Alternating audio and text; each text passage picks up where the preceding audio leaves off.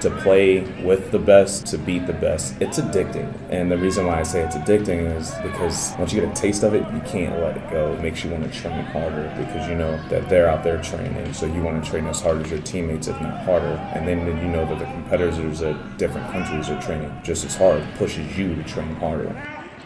That was Trey Jenifer speaking about what inspires him to continue training to be a world class wheelchair basketball player.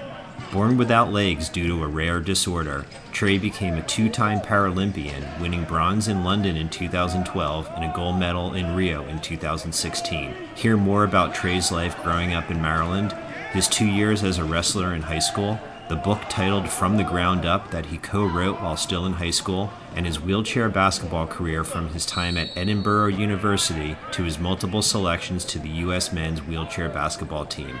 This is episode one of the Punisher's Wheelchair Basketball Podcast.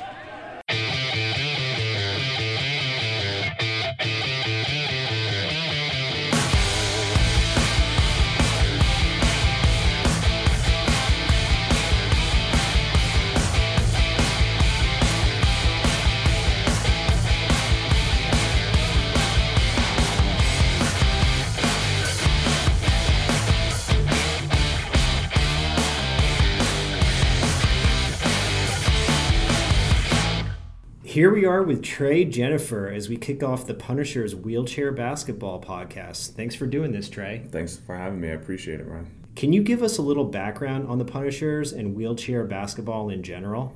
Yeah, wheelchair basketball has become accustomed uh, a big part of disability sports since World War II. That's when it first originally started. We had a bunch of vets coming back looking to get into sports, and, and that's where the game of basketball started. The evolution of basketball has been ridiculous with the modification to, to the rules, modification to chairs, the whole nine yards. The sponsor of the team is the MedStar National Rehab Hospital and what they do is, is they help out with getting us facilities and, and getting us uh, donations so that way that we can travel on trips. You know, our recent trip was out to Phoenix and our team went two and two, but trips have a lot of logistics with it. They have the flights, the hotels, the rental cars, and things of that nature. So they help take care of a lot of those things. We're very appreciative for that. That's great. Yeah.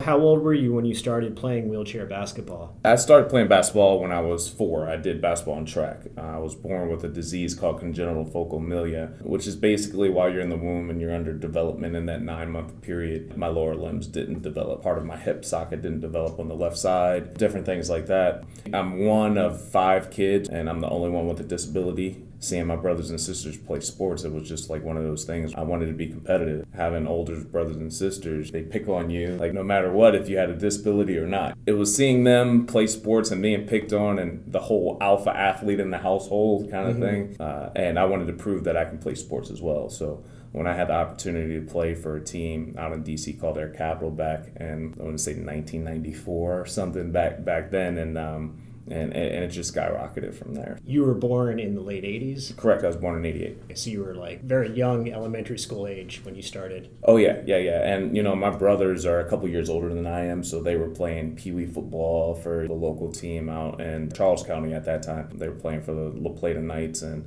watching them play sports, I just wanted to hop right on in and it was thanks to uh, my father, who I call my father. He's actually my stepdad. He came in my life when I was four because my biological father ran out on my mom. He, he came into my life when I was four, and that's when sports started for me. And I give him all the credit in the world for my success. He, he made me into the person that I am today.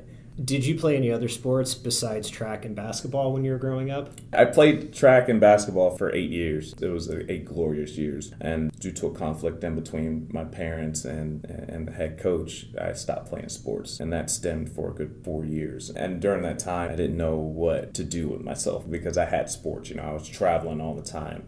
I was coming from PG County uh, where my family didn't travel much. And then I'm going to taking flights to California, Arizona to compete against some of the best best kids in the country. And at that point, I'm, I'm a young kid. So, you know, this is awesome to me. Um, and at the age of 12, I'm sitting there and I'm like, I, I can't compete anymore. I don't know what to do. My parents end up leaving, moving outside of PG County, going to Calvert County. And, you know, that was a big shock for me going from, you know, where your neighbors are right next door to you. You got convenience stores and different things like that right down the street to cornfields and, and deer. And, and the closest house could be like a mile down the road. And, and that was different for me. So that was a culture shock itself my dad looked at me one day and he was just like, "Hey, why don't you wrestle?" And I was like, "I was like wrestling, like talking about like some WWE type thing, like I'm coming off the top rope." And he was like, "No, man, like me, I used to wrestle in school." And I was like, "Yeah, I don't know how I feel about that, you know, wearing tights and all of this." I was like, "I don't think that's my style." But you know what's crazy is I went out for the first practice and it was an open uh, mat where you come in, you can wrestle, get a get a feel for it before the season started, and I get pinned right away. I mean, within like five seconds, right? And I was like, you know what?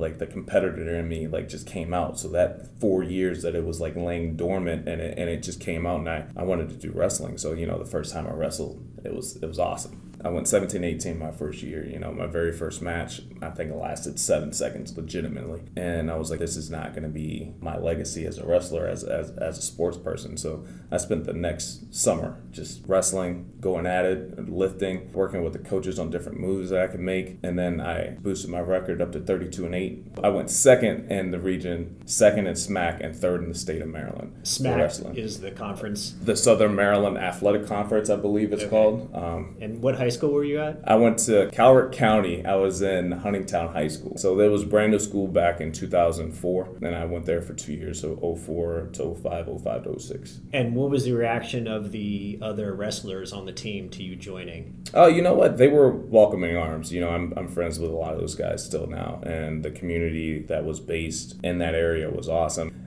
it was crazy because I did have some issues going into my senior year where there's this forum that they used to have where parents and athletes could get on the forum, kind of like Facebook. There was a subject line where they were like, you know, I don't think Trevon should be wrestling 103 because he's, he doesn't have legs. He should be wrestling like 165. And it was crazy because it was happening during my stint of when I was winning. And not the previous not year. the previous year when I was when I was getting pinned in seven seconds, 17 and 18. No one cared about the guy with no legs. But then when I was coming out and I was winning matches, that's when this all came about. It was one of the most humbling experiences for me because uh, you know my my coach just looked at me and was like, "Hey, you know, get on your horse. This is what we need to do." And I'll never forget it. The, the I go into one tournament. I was ranked number one that year, and I, I, think I finished like seventh or something like that.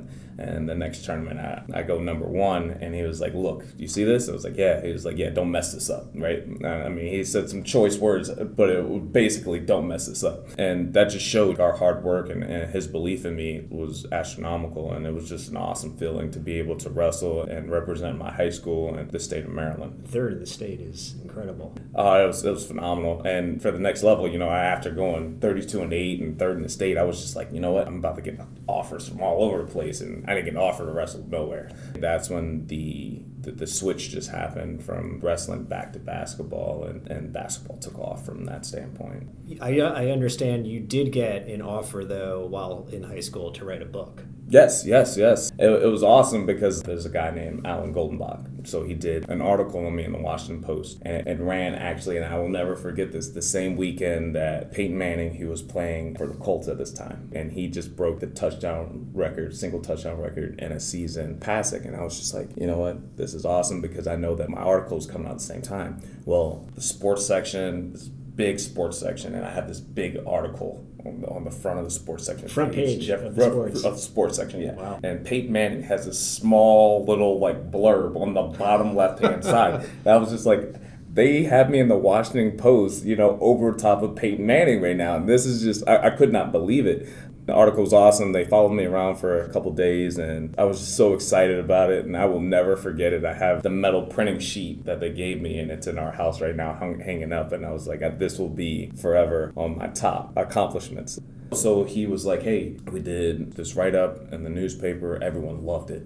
And we want to do something else. Like we, we want to take it to the next level, and the next level was to write a book. At the time, I'm 16. I'm like, this is awesome experience. You know, I'm ready to be an author. And at the time, you don't you don't realize how much time is needed to write a book. You Yeah. know, I know I'm telling my story, and he's writing this story out. But I'm a senior in high school at this point. I'm ready to get out there and have fun. Go to basketball games, go to football games, wrestle myself. And every other minute, it was like, hey, I need to get together for you to write this book, you know, or write this page. We need to get the link up. And I'm just like, I would really like to enjoy my senior year. But at the end of the day, it, it was awesome because the amount of people that you influenced from that book. You know, so many people tell me that they read the book and I inspired them in, in so many different ways. And it encourages me to actually want to write a second book. The first book was more about me telling my story. That story basically ended with me going to college. So it's going to be basically after college, but it's also going to take a step into the mindset of individual going through the ups and downs and the accolades that I'm winning and things like that so they can step into the mindset of an athlete that's been in my position. That's a perfect segue since the book ended with your high school years and your wrestling, and now you're finished high school and you're transitioning back to wheelchair basketball. Correct. And you go off to college. Again, like I said, I didn't, I didn't get any offers to wrestle. Uh, I'm not gonna lie to you, I felt kind of stupid by that. And it's starting to become later in my senior year, and I, I get a phone call from Jim Glatch, and he goes, "Hey, you know, I'm the uh, head coach of wheelchair basketball at Edinboro University. I'm trying to see if you're interested in coming." And I was like, "You know what? This is an opportunity for me to be a student athlete at the college level." I was like, "You know, no problem." And I was like, "Hey, where are you?" And he was like, "He was like, ah, Ed- Edinboro, Pennsylvania is close to Erie." I was like, "Well, how much snow do you get?" And he goes, "Yeah, we don't, we don't get much." I was lot, like, I I was think. like, I was like, "No problem, right?" And then I get up there, my first winter, and I'm like, "This is ridiculous." I was so close to leaving. They just got hit this year with 52 inches of snow on a weekend. It turned out to be the best time of my life, and if that wouldn't have happened, I don't know where I would be. So I came in with a good group of guys. I was one of three freshmen that year, but only eight ball players on the team. Were I- your wheelchair basketball skills rusty at this point? Oh, they were completely rusty. I'm talking, I went up for a layup one time and it bounced off the backboard and went all the way back to the three point line, maybe even half court. That's how bad it was. I tell a joke, there were eight people on the team, and I'm pretty sure my coach would have went into the stands and grabbed someone to go in the game before actually having me go out there and play. But it was awesome because I got to train with some of the best guys Jose Lee, Mike Looney, Tommy Gray, Bryce Duty, Matthews. Some of those guys, multiple All Americans. So I got to train with them and study them and study their work habit. And they actually finished second in the nation. We finished second in the nation that year. When you were a freshman? When I was a freshman. Okay. And coming in, I was definitely the last person. But by the time we got to the national championship uh, game, I was the sixth man coming off the bench because I was putting in that extra time during the winter break, watching film, studying the playbook. And that was pretty much my drive. And I had my upperclassman, it was Jose Lee, five time All American. To have someone like that to study under was amazing. I eventually became a two time All American at Edinboro, captain for three years. It was an awesome experience. How many schools have wheelchair basketball? If I'm not mistaken, I, th- I want to say there's nine schools currently that have wheelchair basketball. University of Illinois, University of Whitewater, Texas Arlington. So you guys fly a lot? No, no, we get we, we drive buses. Okay. So so A lot of long road trips. A lot of long road trips. Wow. You know, the ones the Whitewater and the to Illinois, those aren't bad. You know, Yeah. eight nine hours. But then when you get to the Texas Arlington, twenty four hour trip. You Wow. know, Southwest Minnesota State, twenty two hour trip. There's a lot of homework being done on those buses, long bus rides. So you had a great college career, a two-time All-American. Correct. And then after college, why did you decide to continue playing and to pursue a spot on the U.S. Paralympic men's wheelchair basketball team? So it was awesome because my first experience at becoming a, a member of Team USA actually started in 2009. So during my college career, Okay. I made the U23 team. Uh, was my first team I made in 2009. The We- under 23-year-old. Correct. And we went to Paris, and that's when I got my first taste of international competition. Was that a world championship? Yes, Or- for the under 23s team. Oh, okay. So, uh, so everyone under the age of 23 was playing from different countries, and I actually got to play against some of the people that I considered at that point competitors. A lot of the guys were the guys that were in the college ranks. You know, Mm-hmm. Steve Serio, Brian Bell, Nate Hinze, those guys. Uh, so now they're no longer enemies on the other side of the court. Now playing with them, and to play with the best, to beat the best, it's addicting. Addicting. And the reason why I say it's addicting is because once you get a taste of it, you can't let it go. It makes you want to train harder because you know that they're out there training. So you want to train as hard as your teammates, if not harder. And then you know that the competitors at different countries are training just as hard. It pushes you to train harder. That's what I think about when I'm sitting there and I'm tired and I'm in the midst of cardio and I'm starting to wear down. Think about those losses that we might have had in a game or a turnover that I might have had that pushes me to continue working out harder.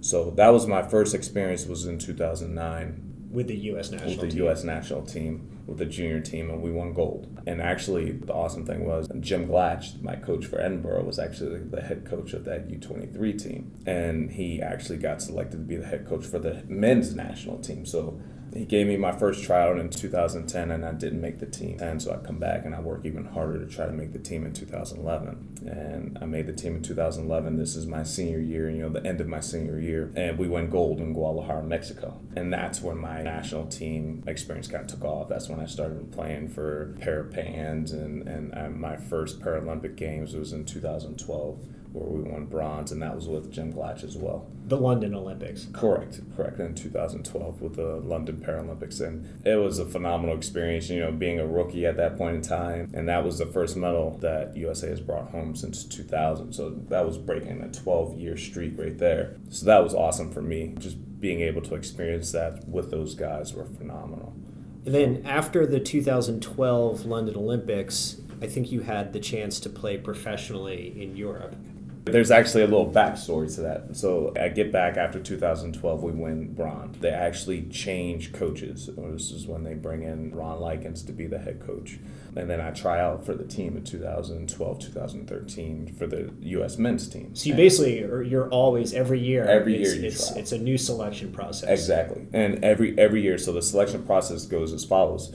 So you basically get an invitation every year to come and try out, and they bring in the top 26 to 30 athletes. And they're only taking 12 guys. They, they normally take anywhere between 16 to 18 and then after taking the 16 to 18 they'll cut it down to 12 and you know you, know, you battle those guys for a week and then they make their decision whether or not who they're going to take. So the 2012 the beginning of 2013 i try out for the team and i get cut. And coach and i talked and and he said you know you're an awesome defender but i wanted to see you polish up on your offensive side of the game. And, and after getting cut you know i kind of sat back and i thought about it and i was like you know what at this time I'm working 40 hours a week. I'm not so much focused on training for basketball as much as I think I should be. And I was like, you know what, I want to take another run at a Paralympic medal. I quit my job, and that's when I went to look to go overseas professionally. And I found a team in um, Cannes, France. It was Riviera. Yeah, oh, man. It, Nice. So I go from Edinboro University and Erie, PA, to the south of France, and I want to say it was November, December, and Laura and I, who's my uh, fiance, we're sitting on the beach and we're having drinks. We're like, if this was in Erie, PA, we'd be building snowmen and shoveling our cars out of the driveway.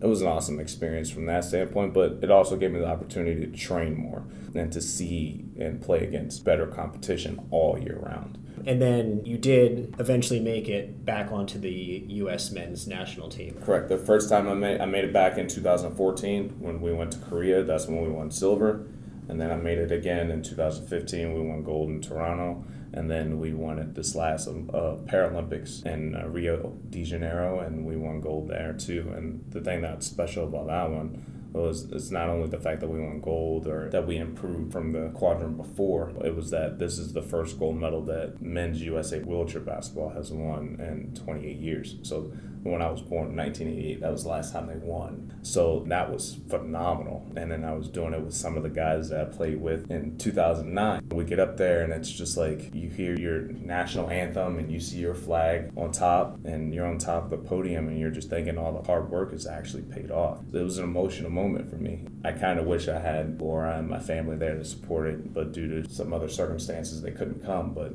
it was a phenomenal experience. I wouldn't trade it for the world, man. It was it was so crazy. It was awesome. So now you're 29. You've won a bronze and a gold Correct. in two different Paralympics.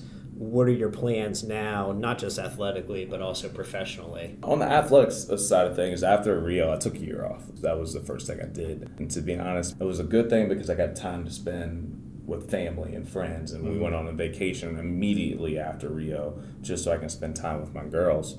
You have a daughter. Yeah, I have a daughter. Yeah, she uh, she's two. She's two. She's taller than me currently, and she's sassier than me right now. So like we're dealing with that right now. But she's awesome, man. She's my world. I tell her that every night before she goes to bed, just because she means that much to me. I call them my girls. So we, we went on vacation together with my girls. But to be honest, man, I, I missed it. I missed the competitive nature. It, was, it, it draws me back in. And it's funny because I was telling people after Rio, I was done. I was like, I'm done with athletics just because it takes so much out of you.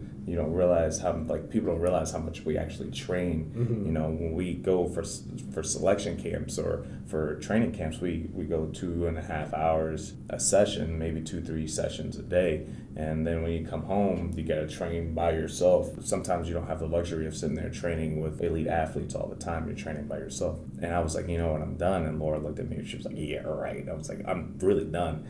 And then as I'm sitting out during that year, I'm like, oh, I miss it. I'm itching. I didn't even stay out of the gym for like two weeks before I'm back in the gym shooting and lifting and things of that nature. So I just got back from trials again this past January and I made the first selection cut. The second selection cut will be made in May to see who's going to World Championships. It'll be hosted in Hamburg, Germany this year. So I'm still training, yeah, and that's that. and that standpoint. Thank you, I appreciate that. From a professional standpoint, I got so much going on. I, I do a lot of motivational speaking. So I, I basically go out and I tell my story. I try to teach perseverance and overcoming different things in life, and I tell them how sports gave me an avenue to get out to let people know it's not about the exterior of what they see and disabilities and things of that nature. It's there, there's always a way to overcome these things that we call life obstacles. We're also working on starting a nonprofit that not only teaches those things, but are able to aid people that are in those situations where they feel like they're in a, in a tight spot in between, you know, a rock and a hard place. And we want to make sure that we can help those individuals get out, whether that's through going to sports camps or going to computer camp, math camp, something of that nature, just to experience what it's like to have that quote unquote escape if folks wanted to learn more about your motivational speaking and perhaps contact you if they were interested in having you speak to their group, do you have a website? So I have a website. It's called treyj5.com. That's spelled T R E Y J, the number 5.com. And I'm also pursuing my passion, which is in criminal justice as well. Mm-hmm. Uh, you know, grow up growing up in the neighborhoods that I grew up and seeing a lot of people go to jail and, and, and, things of that nature. You know, criminal justice has always been a passion of mine. So I'm also looking at doing things like that as well. So you studied yes, in I, that area. So uh, I got my bachelor's in uh, criminal justice, and then I got my master's in legal studies with a concentration in homeland security. Where'd you get the master's from? Uh, California University of Pennsylvania. Okay. So still out there in Western PA. Oh yeah, Pennsylvania for life, man. Pennsylvania for life. All right. Well, thank you so much for doing this, Trey. Yeah, thank you. I appreciate you for allowing me to tell my story, man. It's it's awesome. I really appreciate it.